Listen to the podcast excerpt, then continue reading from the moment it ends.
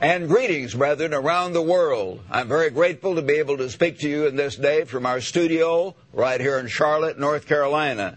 I'm sure by this time we've all had a great feast, and I know I will have had a great feast with my family, and I hope many of you have had as well.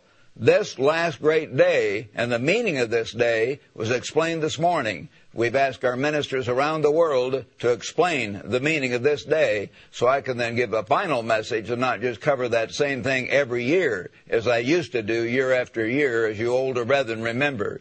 But this day pictures, frankly, brethren, one of the most awesome and powerful per- truths that can possibly be imagined. A time when literally billions of human beings will come up out of this earth and be given a chance, the great white throne judgment to be given a chance to know God, to know why they were born, and to have the opportunity for eternal life. Not a second chance. A lot of new people sometimes grab onto that idea, and I'm sure that was explained. It is not a second chance, it is a first genuine opportunity to understand the truth and to really know God, not just to know about God, but to begin to know God and receive the truth, as God tells us in the Bible about those who have received the truth. Many of you knew various things before you were converted, but you didn't really know God and you did not fully receive the truth. When Christ comes, people are going to begin to receive the truth. And then in this great white throne judgment with Him again here on this earth with all of us teaching people for a hundred year period perhaps, they're going to understand and be given a tremendous opportunity to really know God, our loved ones, our relatives, people all over the world who were blinded. They'll be given a genuine chance, and that is magnificent. God is fair, eminently fair, and He's going to give them a real chance to know Him and the purpose of life. But brethren, now as we prepare to go home to our various places, we must keep the meaning and the inspiration of this feast in mind. It's so easy to get sidetracked very quickly because we're going back to our worldly jobs, most of us. We're going back to worldly relatives, worldly neighbors, people around us, the whole world. If we go back and start watching a lot of worldly TV or playing these, playing these uh, computer games and get into crazy stuff that distracts our minds from reality and from the purpose of God, it could get us right back again in the old rut. And we must not let that happen. We must not let that happen, brethren. So I hope all of us can fully realize how close we are to the end of this age as these things speed up as we begin to have food shortages, water shortages, and we're going to begin to have riots and civil unrest in this country and in many of our Western nations as God brings down the British descended and American peoples leading finally into the great tribulation which God talks about over and over in the Bible. We're close, my friends, into an entire different dimension of existence. A spirit world is behind this world, and that spirit world is beginning to intervene. The wrong side, the dark side of the spirit world is going to intervene, and a final great false prophet will appear within the next several years, probably. A beast, a coming dictator in Europe will appear probably in the next several years of your life. A king of the south will appear, probably down in Egypt not east of Jerusalem, but south of Jerusalem. And he's going to rise up and provoke this coming European dictator. Those things are getting underway even now as we speak. Many of those things, as you know, a spirit world is beginning to intervene. And the spirit world is intervening to bring down the United States with all these things happening to us, to humble us, to break the pride of our power and ruin this great nation. Brethren, we need to understand for this coming kingdom of God and the intervention of the dark side and the intervention of the wonderful bright side of the spirit world. Turn with me back to the book of Revelation now, the book of Revelation chapter 11. And I want to begin reading in verse 1 of Revelation chapter 11.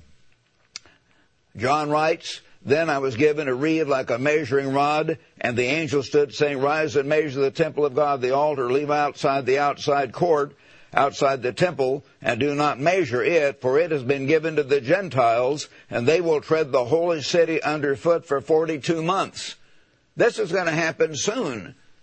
Powers that are unseen are going to guide this. where the holy city, which many of you have visited, as I have, Jerusalem, will be trodden underfoot by the Gentiles. For how long? Forty-two months added up, three and one half years.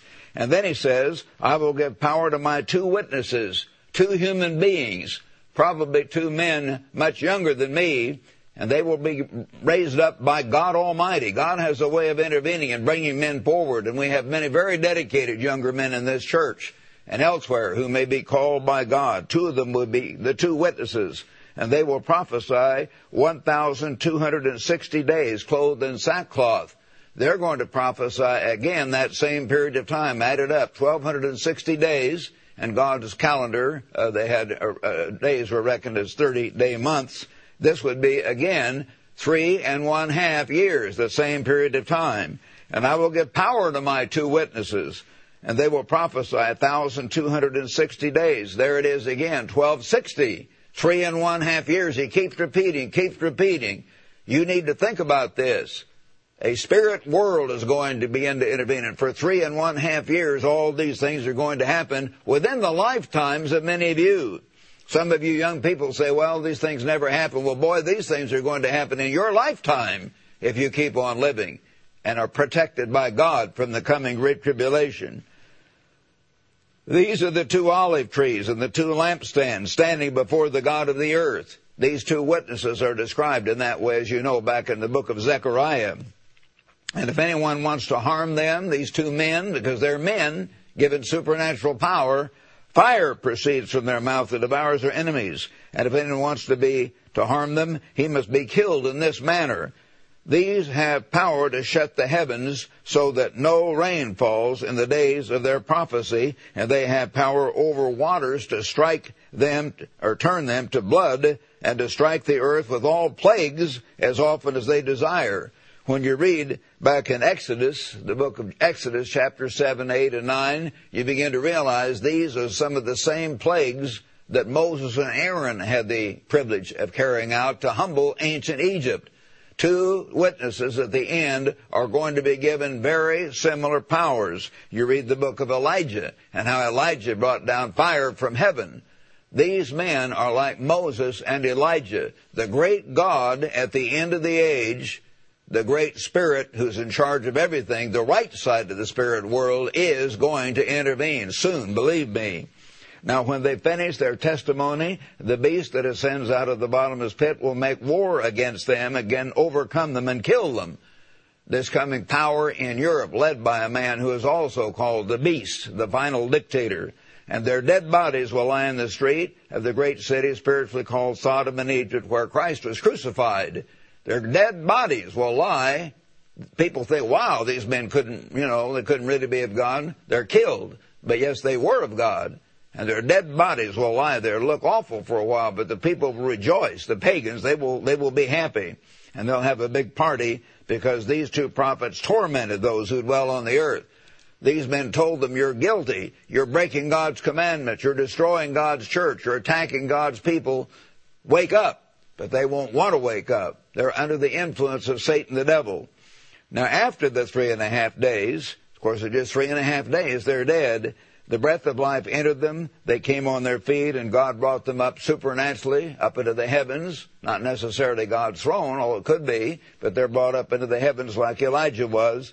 And then, of course, they are uh, no doubt brought right back down with the saints a few days later uh, or a few years later, I should say, when Christ returns again. In the same hour, there was a great earthquake, and a tenth part of the city fell. And the earthquake, 7,000 men were killed. And the second woe is past, the third woe is coming quickly. Then the seventh angel sounded. And by the way, back there talk about these men, when they're resurrected, it will be near the end, of course, of the tribulation, so it will just be a matter of days or weeks till they come back. Anyway, then at the end of this time, the seventh angel sounded, and there were loud voices in heaven saying, The kingdoms of this world, not up in heaven, our job is on this earth in a few years. This is where the problems are. This is why we need to be kings and priests over the cities on this earth. And here returns the king of kings, king over all the other kings. And the last trumpet sounds, and the voices say, the kingdoms of this world have become the kingdoms of our Lord and of his Christ, and he shall reign forever and ever. Wow. Thank God, as it says near the end of the book of Revelation, come quickly, Lord Jesus. Come quickly, Lord Jesus. We want to have that attitude and realize the spirit world is beginning to intervene and it is going to intervene at that time powerfully. So brethren, where, where will you be when the seventh angel sounds. Please think about that even now as we go back to our homes. Are you going to sort of fall away or get all weak and worldly? Where will you be? Will you be in a place of safety where God is protecting His people? Or will you have fallen away and be in the great tribulation or perhaps already be dead? And of course, some of God's people may die as martyrs before the tribulation and during the tribulation. We know that too but the vast majority can be taken to a place of safety if we give our lives to God and walk with God and walk with Christ. And that's where we want to be. So we need to think, where will we be when that last trumpet sounds? Now, brethren, turn to chapter 12 of Revelation and a very familiar passage. The first few verses describe the woman clothed with the sun ancient Israel bringing forth the man child who was to rule all nations with a rod of iron, Jesus Christ. And then verse 6, it begins to describe the church during the dark ages, rightly named dark ages. Then the woman fled into the wilderness. Now the woman becomes not the Israel of old, but the church of God, the spiritual Israel the church fled into the wilderness where she has a place prepared by God that they should feed her there 1,260 days. This could be three and a half years, but everything in the Bible indicates this is a period of 1,260 days each day for a year, 1,260 years. And as we've explained many, many times, those days probably began, those years, in 554 when Justinian revived the Holy Roman Empire, which became then called soon the Holy Roman Empire.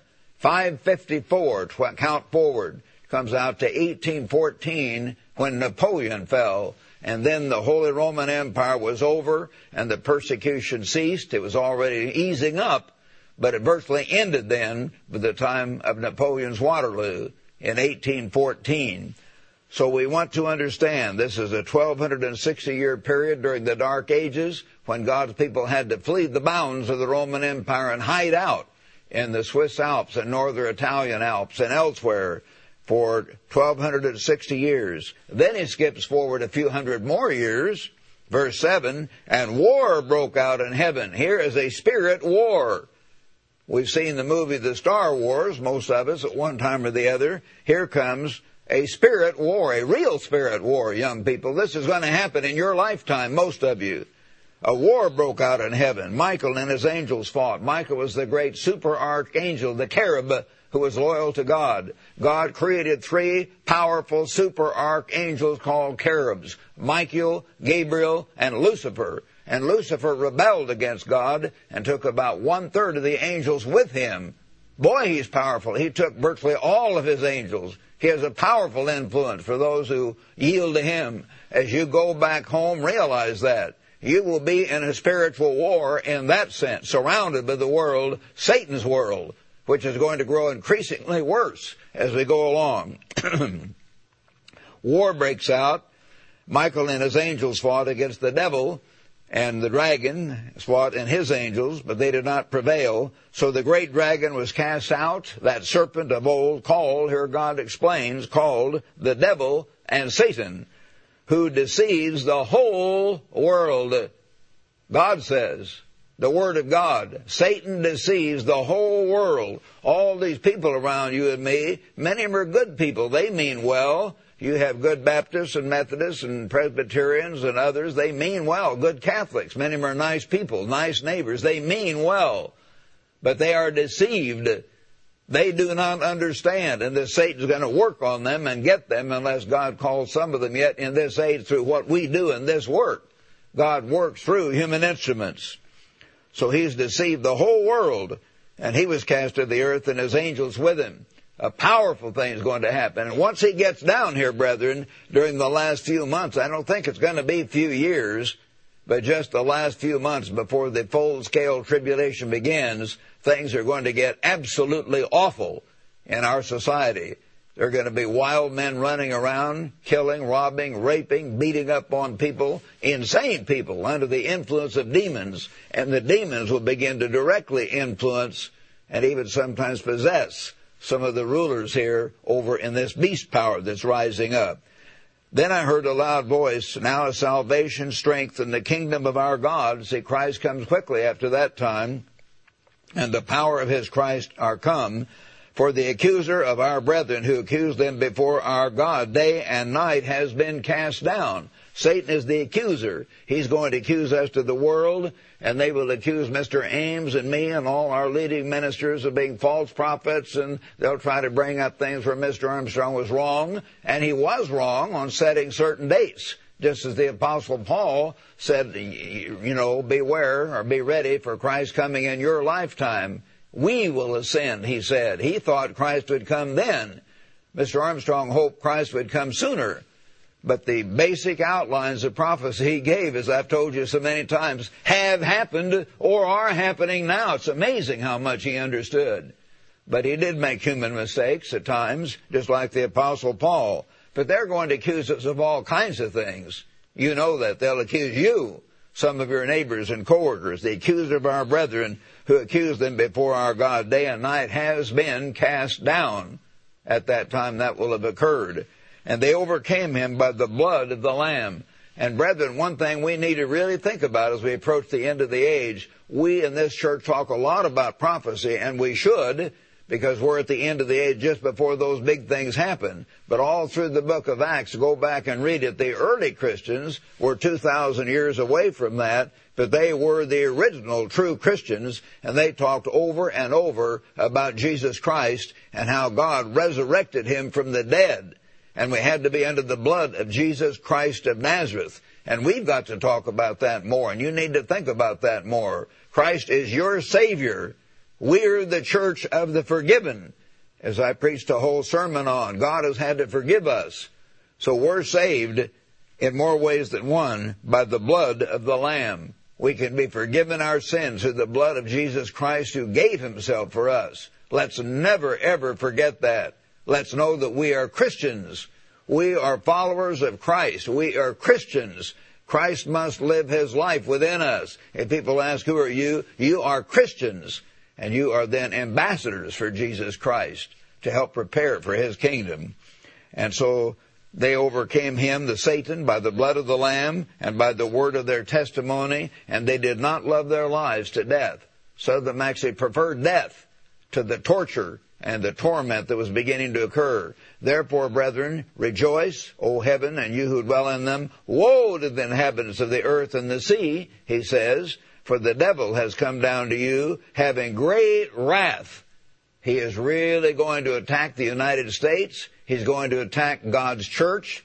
He will attack many of us individually as God allows, because he knows that he has a short time for the time this final war takes place. This war has not yet taken place, by the way. One false prophet said this war in heaven has taken place. That has not taken place. These terrible things are not happening now at all. But they're going to take place the last year or two before Christ comes. Now when the dragon saw that he was cast to the earth, he persecuted the woman. Again, the true church of God, at the very end, persecuted terribly, who gave birth to the man child, but now as the church, but the woman was given two wings of a great eagle that she might fly into the wilderness into her place.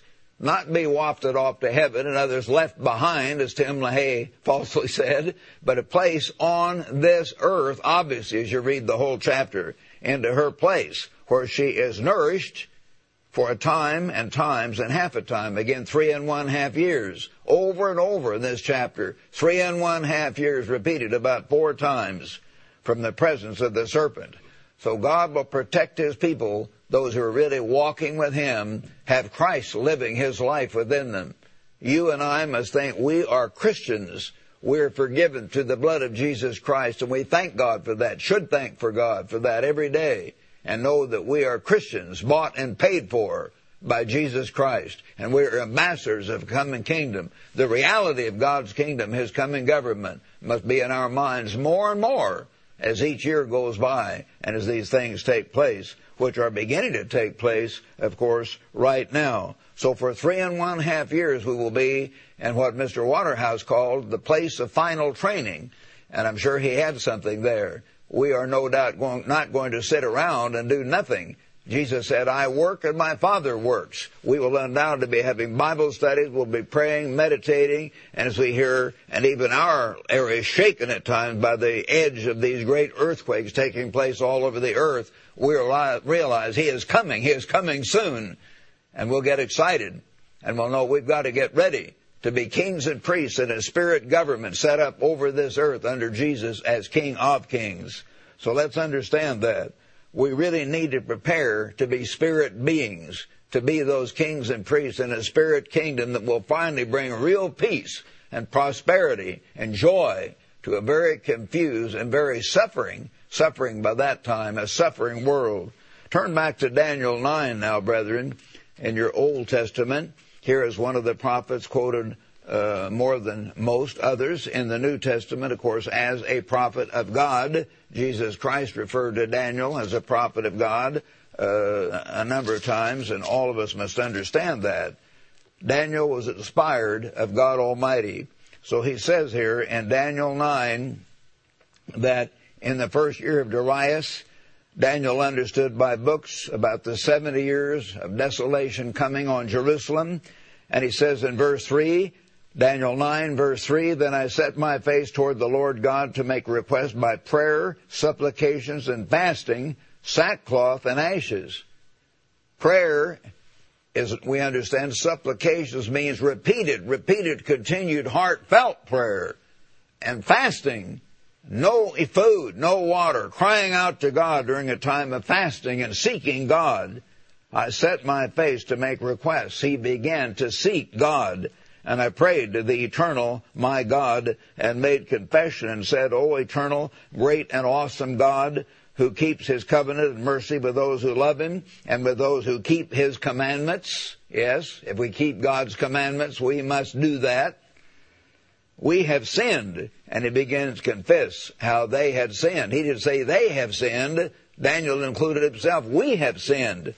Neither have we heeded your servants the prophets and he began to repent and cry out to God with all his heart and seek God at that point with all his heart. Then in verse 20, verse 20, now while I was speaking, praying and confessing my sin and the sin of my people Israel and presenting my supplications, repeated prayers and crying out, before the eternal my God for the holy mountain of my God. Yes, while I was speaking in prayer, the man Gabriel, again the third great cherub, Michael, Gabriel, and Lucifer, Gabriel, whom I had seen in the vision at the beginning, uh, reached me about the time of the evening offering, about three o'clock in the afternoon.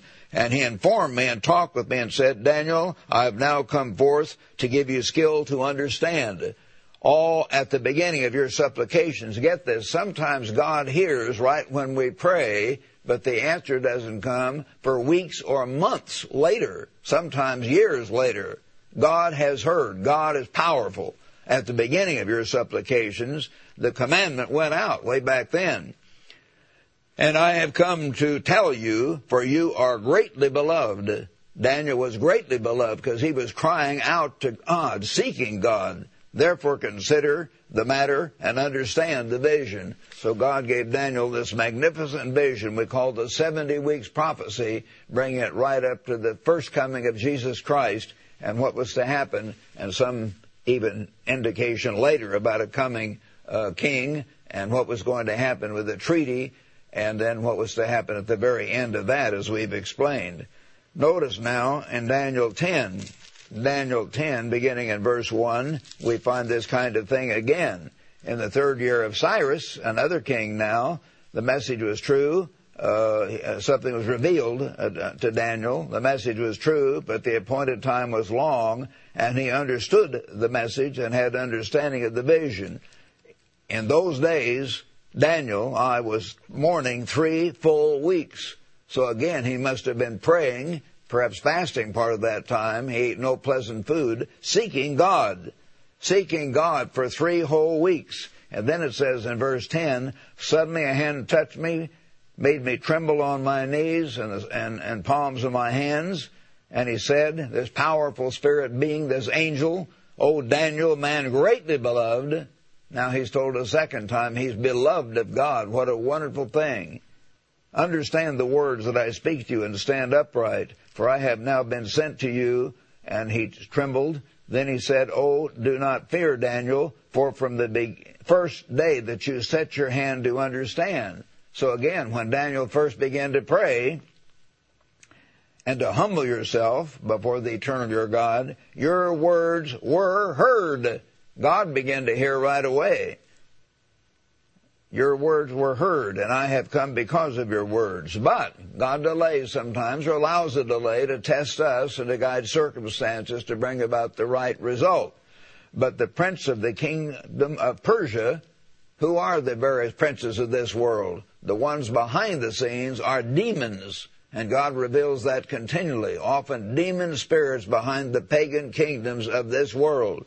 The prince of the kingdom of Persia withstood me 21 days. Some human prince could not withstand him, of course. Here was a spirit being, a spirit war once again. My friends and you young people, please understand that you, Satan has kind of uh, duplicated, counterfeited a lot of this stuff in movies like Star Wars and Star Trek and this and that and something else. He's trying to make it all seem it's just all a big, all a big show, all a big unreality. No, it is very real. A lot of young people will be more disoriented than even older people because they've seen things that sort of seem like that in the movies and television shows, but this stuff is going to be real. A spirit world exists out there. A spirit world is beginning to intervene now when you understand to bring these things about and powerfully intervening as you get toward the very end. And so this spirit being blocked off the righteous angel and he withstood me three weeks, 21 days. And behold, Michael, one of the chief princes, again, Michael is the prince, is the cherub to protect and watch over the peoples of Israel. Gabriel was a special messenger to bring messages, and Lucifer had been one appointed to be right at God's throne, but he turned aside and took one third of the angels with him. So just Michael and Gabriel are left of that great triumvirate. Michael, one of the chief princes, came to help me, for I had been left alone there with the kings of Persia. And so uh, Michael was sent to help him. And now I have come to make you understand what will happen to your people in the latter days, our day. For the vision refers to the time to come. Then later, verse 18, uh, 1, having the likeness of a man touched uh, Daniel, strengthened him. He said, O man greatly beloved, Three times he get that blessing. A man greatly beloved. Fear not. Peace be to you. Be strong. Yes, we've got to be strong, my brethren. A lot of you young men, you want to get physical strength, and that's great. Nothing wrong with that. Be strong spiritually. We have to be strong during this coming spirit war. Be strong. So when he spoke to me, I was strengthened, and he said, Let my Lord speak, for you strengthen me. And this angel said, Do you not know why I've come to you? And now I must return to fight with the prince of Persia, another spirit war. And when I have gone forth indeed, the prince of Greece will come. Another fallen angel would be there to spite, apparently, uh, Michael. But I will tell you what is noted in the scripture of truth. No one upholds me against these, these other demons, except Michael, your prince. So this particular angel was backed, I guess, in this case by Michael and said, Michael, your prince is with me in this. A spirit war, many spirit wars are going to begin to occur because we're entering a spirit-led situation, brethren. The powers of, of hell, so to speak, the powers of darkness are going to rise up more than God has allowed them to for 6,000 years. But then the powers of light, the powers of righteousness, God's kingdom, God's power is going to intervene and crush the powers of Satan. We have to understand we're entering a very, very meaningful time. Turn now back to Second Chronicles, if you would. Second Chronicles 17. How are we going to make it through this time? as you go back to your home and surrounded by your worldly friends and neighbors and workmates and all that. Don't get back to watching a lot of TV or playing a lot of computer games or listening to wild screeching music that's screaming and yelling stupidities. Don't do that. Think about the coming kingdom of God and get ready for it. Get ready for it. Walk with God and give your life to Christ. Every one of you, brethren, you need to. You've got to. You will not make it any other way. Please do your part. Turn back to Second Chronicles now, chapter 17. Here is one of the greatest kings of Judah described here. King Jehoshaphat, the son of Asa. Then Jehoshaphat, Asa's son, reigned in his place and strengthened himself. Yes, we all need to strengthen ourselves by seeking God and he placed troops in the fortified cities of Judah. And now when he was, now the Lord, the Eternal, was with Jehoshaphat because he walked in the former ways of his father David.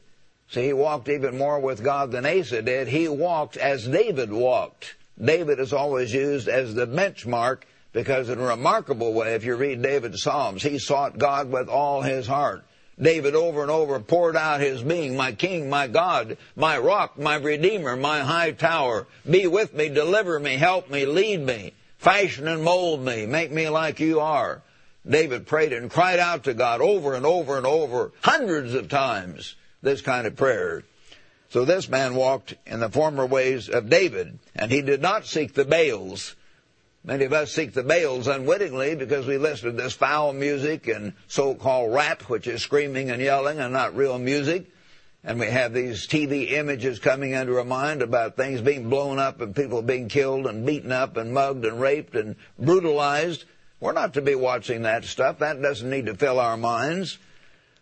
But this man, Jehoshaphat, sought. Do you seek God? He sought the God of his father and walked in his commandments and not according to the acts of Israel. He was not following the acts of the other kingdom, the ten tribes who'd gone off into paganism even sooner. Therefore the Eternal established the kingdom in his hand and all Judah gave presents to Jehoshaphat and he had riches and honor in abundance. God blessed him for that. And his heart took delight in the ways of the eternal. Moreover, he removed the high places and wooden images from Judah. So God blessed him in every way. Why? Because he sought God. He sought the God of his fathers. Do you seek God? Think about it, my brethren. You and I need to seek God. How do you seek God?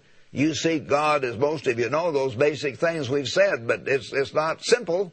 It's something you've got to set your mind to do and make yourself do it, asking God's help to help you discipline yourself. Use your time, use your energy to study. Don't just carelessly read a psalm or two and get sentimental.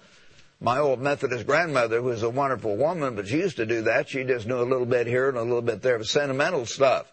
That's what most Protestants do. That's all they know. They know the Lord's Prayer and the 23rd Psalm and the golden verses, they call it, God so loved the world, and a few other verses, and that's about it. They don't understand the whole purpose of God that we understand by keeping these holy days, picturing the whole plan of God. They don't get it. You've got to really read this book and read it carefully. I remember talking to some young missionaries from some of these other groups in the past, like the Mormons and Jehovah Witnesses and others, go around beating on doors that I sometimes maybe I shouldn't have, but as a younger uh, man, I like to invite them in and talk to them, and you get them off their little tiny thin string of scriptures they knew, and you get them off of that, and then they're lost. you know, they don't know, they don't understand. That's all they know because they don't really read and study the Bible. Every one of you, my brethren, need to read and study and go through the Tomorrow's World Bible Study course. 24 lessons written by one of the finest men in modern times, John Ogwyn, wrote that course. Go through that course. Study it. Drink in of it. Understand the Word of God and then study the Bible. Just go through whole books of the Bible, marking maybe two or three chapters of Matthew, and then the next day quickly skim over your highlights, then read two or three chapters more, then keep on that way, that way, over till you've read all the way through Matthew and eventually all the Gospels, but maybe go other places first. Go to the book of Acts. See how God guided the New Testament church and what they did and how they continued to keep God's Sabbaths, God's holy days, and how God was with them, delivered them over and over again, yet through trials and tests. Some of them were killed. Stephen was killed. The first uh, apostle who was killed was James, who had his head chopped off. God tested them and tried them along the way, but God was there. God was there and God will be here with you and with us now in the same way. So how do you seek God? By feeding on Christ, by drinking into this Word, by meditation. I want to put that next because you need to read and then you need to go over and mark and think about what you read and think, this means me. This means now. This is real. And then you need to just sit down occasionally and think, how far have I come in my life? What has my life accomplished so far? Why has God allowed this trial or that trial to come on me? What lesson should I learn from this? How can I be closer to Jesus Christ? How can I be more filled with God's Spirit? How can I honor God more? Meditate and then pray.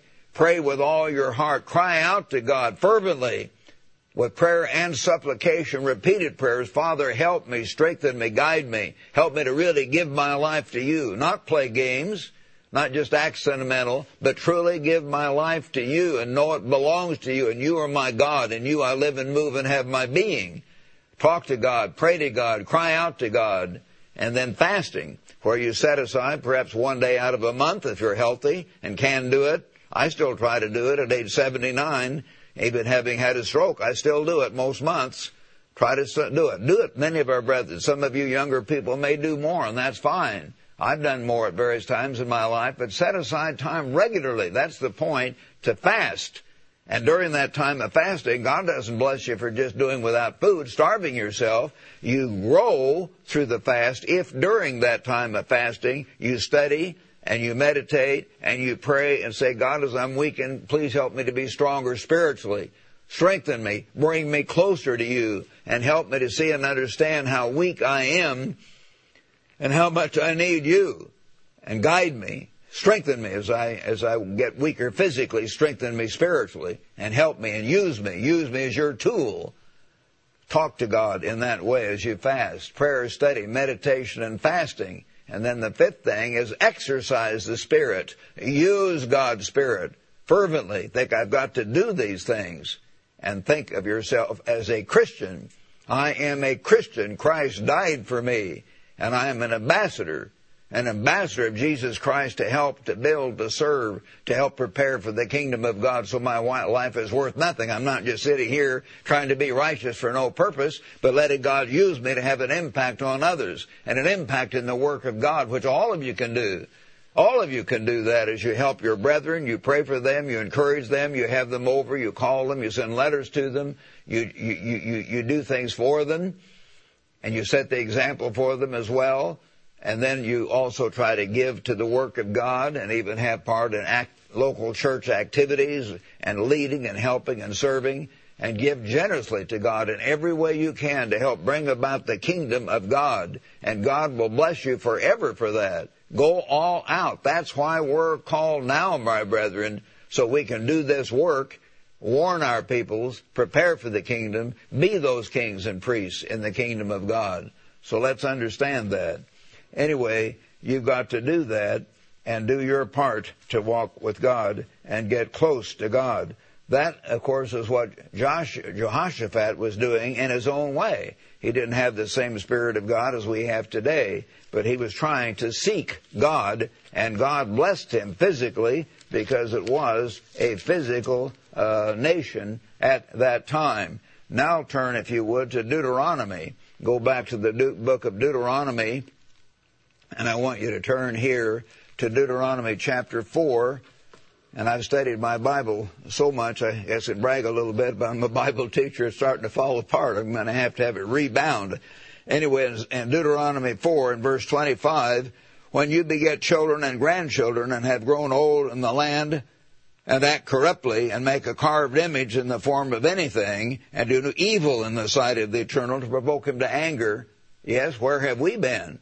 We in this nation have been given blessings in our land, the land of Israel, and now we begin to act corruptly. I call heaven and earth to witness against you this day. You'll perish, and I'll scatter you among the peoples, and you'll be left few in number among the nations where I'll drive you, he said in verse 27. Now verse 28. And there, in these other nations, which is going to happen to our people soon, brethren, soon. There you will serve the gods, so-called gods, that have all these idols and these pagan churches in Europe, the work of men's hands, wood, stone, which neither see nor hear nor smell. But from there, from this terrible slavery and tribulation, you will seek. Yes, you will finally learn then, if you haven't learned now, to seek the eternal your God, and you will find him. How will you find him? Notice this, my friends. Please, brethren, notice this. You will find him if, the biggest two-letter word in the English language, if you seek him with all your heart and with all your soul. Whatever you do, do with your might. Go all out. Seek God with your being, and then God will bless you. Try to hold nothing back from God, brethren, and God will hold nothing back from you. Think about it. Go all out for whatever is right. When you are in distress, and when all these things come upon you, when? In the latter days. Here we are, now, in the latter days. When you turn to the eternal, your God, and obey His voice. Yes, then God will bless you. If you seek Him, seek Him in Bible study, constant real study, meditation, thinking carefully, meditating over the Bible, the meaning of the Bible, over the problems in your life and why God has allowed them, meditating on what God wants you to do and how to do it better, and then praying, and then fasting, and then exercising God's Spirit day by day as a Christian, as an ambassador of Jesus Christ. All these things, you and I, all of us, must learn to do.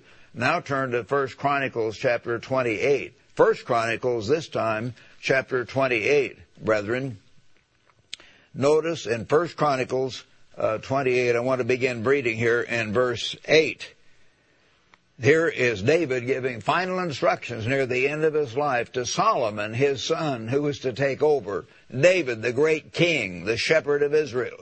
Great king who was, of course, used as a benchmark of all kings, a type of Christ. He told his son, who was to take over, now therefore in the sight of all the congregation of the eternal and in the hearing of our God, he said, be careful to seek out all the commandments of the eternal your God. Solomon, try to find out everything God wants you to do. And I ask you, brethren, please for your good, do that.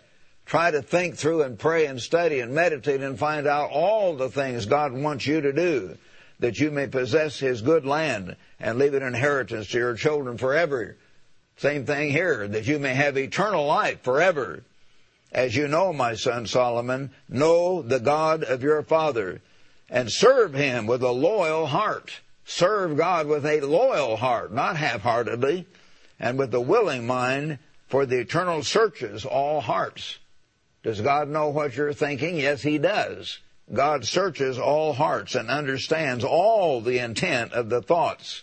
If, here it is again, if you seek Him, seek God in those ways I've described. If you seek Him, He will be found by you. But if you uh, forsake Him, He will cast you off forever. That's kind of frightening. When you, once you're called, you're having your chance now. I'm not going to have another chance. I don't know about some of you, but I'll just tell you that if I fall away, I'm not going to have another chance. I'm having my chance now. I'd better make it. And most of you adult members are the same way. This is your opportunity. You need to go all out. You can't quick sort of play a little bit of Christianity just when you come to church or part of the time.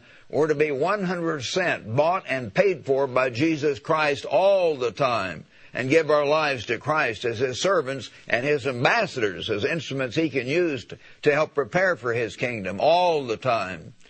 So let's do that, brethren, that we may be in His kingdom forever. Now turn, if you would, to Isaiah chapter 55. Isaiah uh, chapter 55 at this point, and I want to read something that's a very uh, basic scripture that we often refer to, but we've got to do it here because it's so important. Isaiah 65 verse 6. Isaiah commands, seek the Lord, seek the ever living one, seek God. Go after him in a sense. You need to go all out and say, Father, I know you're there, but help me to realize that even more and help me to understand, help me to do, help me to grow, help me to change, intervene, make yourself more real to me and help me to understand and to do your will and to give my life to you. Seek the eternal while he may be found. Call upon him while he's near. Let the wicked forsake his way. Some of you are still wicked. Some of you are out there, you've been dunked, but you haven't been really converted. And some of you may realize that as you think about it. You haven't really changed very much. You better think about it now while you have the opportunity. You don't need to impress me. I don't know. God does know. Let the wicked forsake his way and the unrighteous man his thoughts. Let him return to the eternal and he will have mercy on him and to our God for he will abundantly pardon. For my thoughts are not your thoughts God thinks on a higher plane than we do. He doesn't have selfishness and vanity and lust and greed. He's made us in His image, little puny ants down here crawling around on this little, little tiny ball out in the darkness of space we call the earth. And we strut around and, and uh, act important and sometimes feel very important. We're little tiny creatures made, but made in the image of God with an awesome potential if we can just humble ourselves and seek first God's kingdom and his righteousness above everything else. Above everything else. And go after it. Go after it. Do our part. My thoughts are not your thoughts, God says, nor are your ways my ways, says the eternal. For as the heavens are higher than the earth, so are my ways higher than your ways, and my thoughts than your thoughts. I remember a time back in the 1970s before things broke loose in a bad way about 1970 or 71, before we had some trials in 72, I thought, boy, we've got a great big press printing our magazines. We've got the three ambassador colleges. We've got hundreds of ministers all over the world and foreign offices. I thought it looked like we're really getting ready to finish the work. It's powerful. God said, no, my thoughts are not your thoughts. You've got a big organization, comparatively speaking. We're still tiny, tiny compared to, of course, the Methodists, the Baptists, and, and the Catholic Church, but we were big by the Church of God standards. But God said, no, too many of you are not really walking with God. Too many of you are worldly. And I could start down the line, as many of you older brethren could do, and start naming the leading evangelists of that time, five or six of them, who fell away turned completely away from God. God knew we were not ready. And those five or six evangelists represented, of course, many other people who were also weak. They were not really, as Mr. Armstrong used to say, conquered by God. We were not ready for that final push. Then we hoped we would be sooner, but we weren't ready. Now God is working with us. Maybe soon we will be ready. But God may cause this thing to wind up in the next five or seven, eight years. That is the work or he may delay seven to 17 years. We don't know. We must not set dates. God will do it when the time is right. But it looks to me like time is getting very, very short now, as most of you know. So he said, My thoughts are not your thoughts, nor are my ways higher than your ways. So he understands. He understands the end from the beginning. He knows when we're ready for these things to happen. So he says up here in verse 6, Seek Go after God. Go after Him with your whole being. Seek the eternal while He may be found. Yes, the time is coming when God will sort of remove His hand and He'll tell people, don't, pray, as He did Jeremiah at one point, don't pray for these people anymore. They've gone too far. So you do your part while God is still there listening and He's ready to hear all of us in spite of our mistakes, which we have all made. Turn back to Jeremiah 29. Jeremiah now, verse chapter 29 and verse 10. He's describing, of course, people coming back then from the terrible captivity and, and, and, and the time in Babylon as slaves. Thus says the Eternal, after 70 years are completed at Babylon when the Jews were in slavery and were conquered, I will visit you and perform my good word, and you'll return to this place. I know what I think about you thoughts of peace and hope. Then you will call upon me and go and pray to me, and I will listen to you. Verse 12 and you will seek me. Verse 13. There it is again. God repeats this, brethren, over and over. I can't read you all the places. It's not important. Just get a concordance. You'll find it all throughout. Over and over, God tells you and me to seek God, cry out to God, go after God with hammer and tongs, study, meditate, pray, fast. Father, help me, guide me, show yourself to me, intervene, use us, direct us, help us in your work. Help us overcome ourselves and the world and Satan. Cry out to God and help Him and ask His help in doing these things. Then you will call upon me, he says. Seek God with all your heart. And he says, you will seek me and find me. When? When do you do that? When you search for me with all your heart. So many times he said, you've got to search for me with all your heart and all your soul, all your being not half-heartedly. I will be found by you, and I will bring you back from your captivity, which he did, and which he will modern Israel when they finally turn to God and come back as it describes in the 31st chapter of Jeremiah and elsewhere, coming back weeping and repenting to God finally with their whole heart after they suffered in the great tribulation. I will bring you back from your captivity, and I will gather you from all the nations, from all the places where I have driven you, says the Eternal, and I will bring you to the place from which I caused you to be carried away. Yes, God will bring our people back later, but God help you that you don't have to be in that bunch, that you could be in a place of safety. And instead of being brought back weeping and repenting and say, oh, I wish I'd listened to the church of God when I had a chance, you will have turned to God with all your heart You've had powerful, wonderful messages, I'm sure, all through this festival for eight days. Let my word sink in your heart and mind, brethren, please, for your sake. For your sake, I ask you to listen to me as God's servant, the presiding advantage of this church. Please learn to seek God with all your heart and walk with God and walk with Christ and day by day and hour by hour think in your heart and mind, I am a Christian. That's who I am. Above all else, I am a Christian. I'm bought and paid for by Jesus Christ, and I must give myself as a living sacrifice to Christ. I'm to be an ambassador of Jesus Christ, to help prepare for the kingdom, to help my brethren, to help build the church, to help build this work, and prepare for the kingdom of God and make my life count for something. Then I can be in God's kingdom and family, and be a king and priest in the very kingdom of God. The government of God set up on this earth under Jesus Christ, the very family of God, to know God, to know Jesus as personalities, to live with them, to interact with them, to fellowship with God and fellowship with Christ and with the spirits of just men made perfect. That's why you're called now to be part of the first resurrection if you learn to seek God with all your heart and all your mind and all your being. This can come about. Please don't forget that. So, we are told to seek God, and we've got to seek God in the way that I've described and try to build always a very powerful personal relationship with Jesus Christ, that Christ is living His life within us. We are Christians. We're bought and paid for by Him. Now let's turn to the book of Matthew and here is Jesus Christ saying something that I've repeated two or three times already, but I want to get you to get it right from Him. This is one of the most important verses in all the Bible. We'll start out, however, with uh, Matthew chapter 7, if you would. Uh, Matthew uh, chapter 7, 6, I'm sorry, Matthew chapter 6 and verse 31. He's describing, telling us not to worry about what we're to eat or drink or put on, Quit focusing your mind on all these physical things around you, he says. For after all these things the Gentiles seek, the pagans, that's all they know.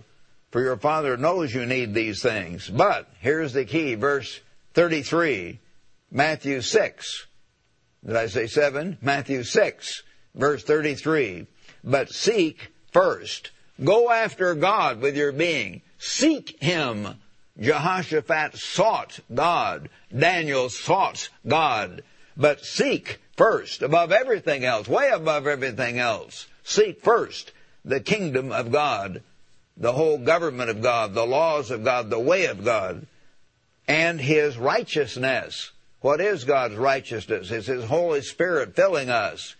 And it says back in Psalm 119, verse 172, all thy commandments are righteousness. Seek that whole way of life. God's commandments is magnified all the way through the Bible. That whole way of life. Seek, of course, Galatians 2 and verse 20, where Paul said, I'm crucified with Christ, yet I live, yet not I, but Christ lives in me. Christ must live in you. Christ must literally live in me.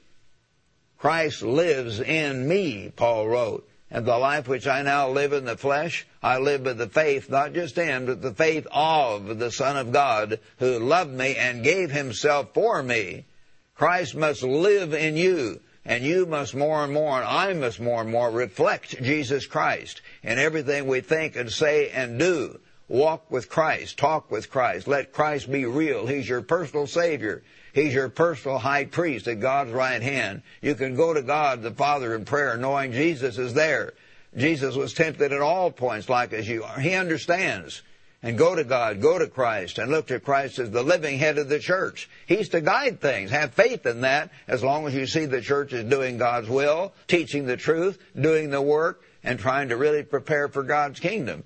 Have confidence. Christ is alive, and He's your coming King in the kingdom over this whole earth to set up a wonderful government to help, to bless, to encourage people so much when Christ's king, kingdom comes. Seek first that kingdom in every way you can and his righteousness and then all these things, these physical things people are interested in. They want to get a good wife or a nice house or a nice car or television or trips or whatever. God will give you enough of those things if you seek first God's kingdom. And most of all, He'll give you eternal life, and that had better start counting for something more than it does for perhaps some of you who have your mind on worldly things. Prepare for a spirit world.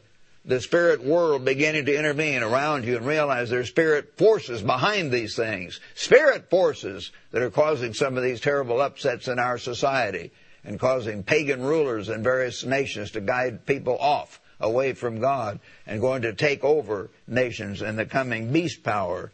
Now, one thing, brethren, that we often forget, we think about our personal salvation, and it's all right to do that, and we should do that, but Mr. Armstrong said, and I have seen that in my life, and I've been in the work, not in the ministry. I've been in the ministry almost 57 years, but I've been in the work of God as a student at Ambassador College and by the time you hear this message, I will have been in the work of God, counting my student days, over 60 years.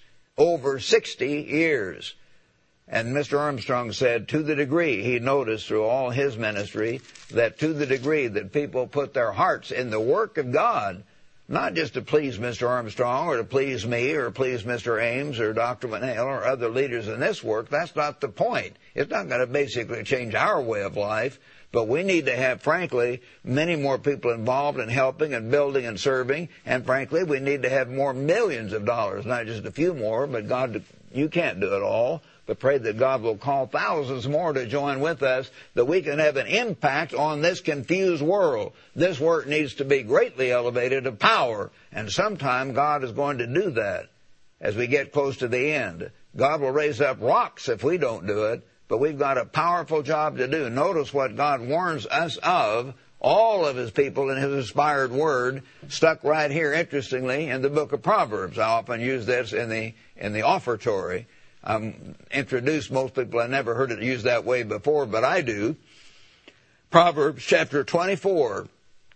Proverbs chapter 24 verse 10, I'll start with that. If you faint in the day of adversity, your strength is small were to walk with God and give our lives to God where we will not give up. We will not quit. We have Christ living in us. Then he says, deliver those who are drawn toward death. What should you do as Christians? Deliver those who are drawn toward death. Hold back those stumbling to the slaughter. Who's stumbling to the slaughter? Well, most of the people in the United States and British descended peoples of Britain and uh, of Canada, Australia, New Zealand, and South Africa, they're right now stumbling to the slaughter. We need to help them and understand and wake up. Help these people out there. We love them. We don't hate them. We need to reach out to them. Give our hearts and our whole beings in the work of God. If you say, surely we did not know this, well, most of you do know it. You know these prophecies. You know that the vast majority of the tribulation is going to be bringing down the peoples of the ten tribes, and particularly the peoples of Joseph, the British descended and American peoples. If you say, say we didn't know it, does not he who weighs the hearts consider it? Don't, doesn't God know that you know and you could do better? He who keeps your soul, does he not know it? And will not he render to each man according to his deeds or according to his works, as it is in the King James? To the degree you give your life to God, to the degree that you give your tithes and generous offerings in substance to God, your time, your talents, your zeal, your whole being to God, to that degree, He will bless you forever and ever and ever in the kingdom of God. We have a chance to help our people. The bridge is washed out down here a few more years, a few more yards. If we were in a, a car late at night and a blinding rainstorm, the bridge is washed out. We've got to jump out and say, stop, the bridge is washed out. We're near the end. Brethren, wake up, my friends and neighbors. We've got to do that with all of our being and have part, an active part, a zealous part in the very work that Jesus Christ is doing today to warn Israel with the Ezekiel warning described back in uh, Ezekiel chapter 33 verses 1 to 7. Warn our peoples and then warn them also about sin and about breaking God's law and about the need to give their lives to the true Jesus Christ, the real Jesus Christ of the Bible, and have that Christ living His life in them but to do that, his life must be in you and in me. So we've got a job to do to help, and that is one way that God is watching our progress and deciding how much of reward we will have in the kingdom of God. Turn back now, if you would, to your in your New Testament to Colossians. Turn back in your New Testament, brethren, to Colossians uh, chapter three. And Colossians three verse 1, notice what the Apostle Paul was inspired by God Almighty to write. If then you were raised with Christ, if you come up out of the watery grave of baptism to give your life to God, seek. Here it is again. You're to seek God. You're to seek the kingdom of God, the government of God, the various positions of service Christ and the Father are talking about. Christ and the Father preparing together up there in heaven right now. Seek those things which are above, where Christ is, sitting at the right hand of God. Seek that. Seek your part in God's kingdom. Want to be a king or a priest. Want to help straighten out this world and get peace. Some of these people are shaking and crying. Some of the mothers all through Africa and parts of Asia and Central and South America and the Middle East are shaking and sobbing. They're about to starve to death. They see their little children starving to death right now. They may see their young girls along with themselves raped and, and just butchered and humiliated by these roving bands of, of animals going around in the various parts of the world. Is that going to be the last memory they have before they die? Some of them it is, but some of them will come back weeping and repenting, saying, Oh God, have mercy, help us. What is this world all about? And you and I can say, we love you. We want to help you. We want to serve you. We want to teach you the way of the God who gave you life and breath. Come out of your paganism. Come out of your confusion. This is the way. Walk you in it. Have opportunity. Seize this opportunity, my brethren. Seek those things which are above. You see, where Christ and the Father are planning our reward. Where Christ is, sitting at the right hand of God. Set your mind on what? On the next television show? no. Set your mind on things above, not on things on the earth. For you died if you had given your life to God. You reckon yourself as dead. Be sure you did do that. For you died and your life is hidden with Christ in God when Christ who is our life. That's a beautiful statement, brethren. Let that be real in your case. I hope it's real in my case. And as I've gotten older and older and been tried and tested, it has become more real. And God grant that it may be uppermost in all our minds that we don't have a life. Our life is given to God through Jesus Christ, and we mean it. For he says, when Christ, who is our life, appears, he's going to appear powerfully, a spirit world taking over this world in a few years, then you also will appear with him in glory. You will be given a spirit body. You will be given power and glory and immortality to help people in a way that you've never been able to do before. And you won't have the pulls and temptations of the flesh in the way that has come in the past. You'll be in the kingdom of God, the family of God, the family of God grown great. And you will have fulfilled the purpose for which God created you the purpose for which God blessed you, the purpose for which God has called you. Be sure you really want with all your heart and all your soul to fulfill that purpose, my brethren. So I hope all of you will seek God and seek those things that are coming in the spirit world that is to soon take over this earth and that you will walk with God and I pray that your, that His kingdom may be real to you You've heard all about it during this festival. May His kingdom be much more real to you. And above all else, you and I must understand that Christ is alive, that He's active, and that we are ambassadors. You and I are not only sons of God, but we are ambassadors for Jesus Christ, His servants on this earth, to help prepare the way for our Savior, who is our Savior and our coming King to rule this earth. Let's do that. Let's go all out. Was if with all your heart and all your soul you seek God, you will surely find Him. Please do it with your heart. And brethren, go home with love and faith and courage. Pray for one another. Pray fervently for the work. Ask God to use us to honor Him. And be careful. If you drive, some of you be driving home, be careful, get enough sleep, take care of yourself, and when you get back home, use those tools of fervent, real study, not just careless reading, but study. Set aside time. Make time to study, to meditate, to pray, to fast, to walk with God, to let Christ live His life in you, that you may be there and fulfill the purpose for which God has called you now. Thank you, brethren, for your love and your help and your prayers. May God be with you.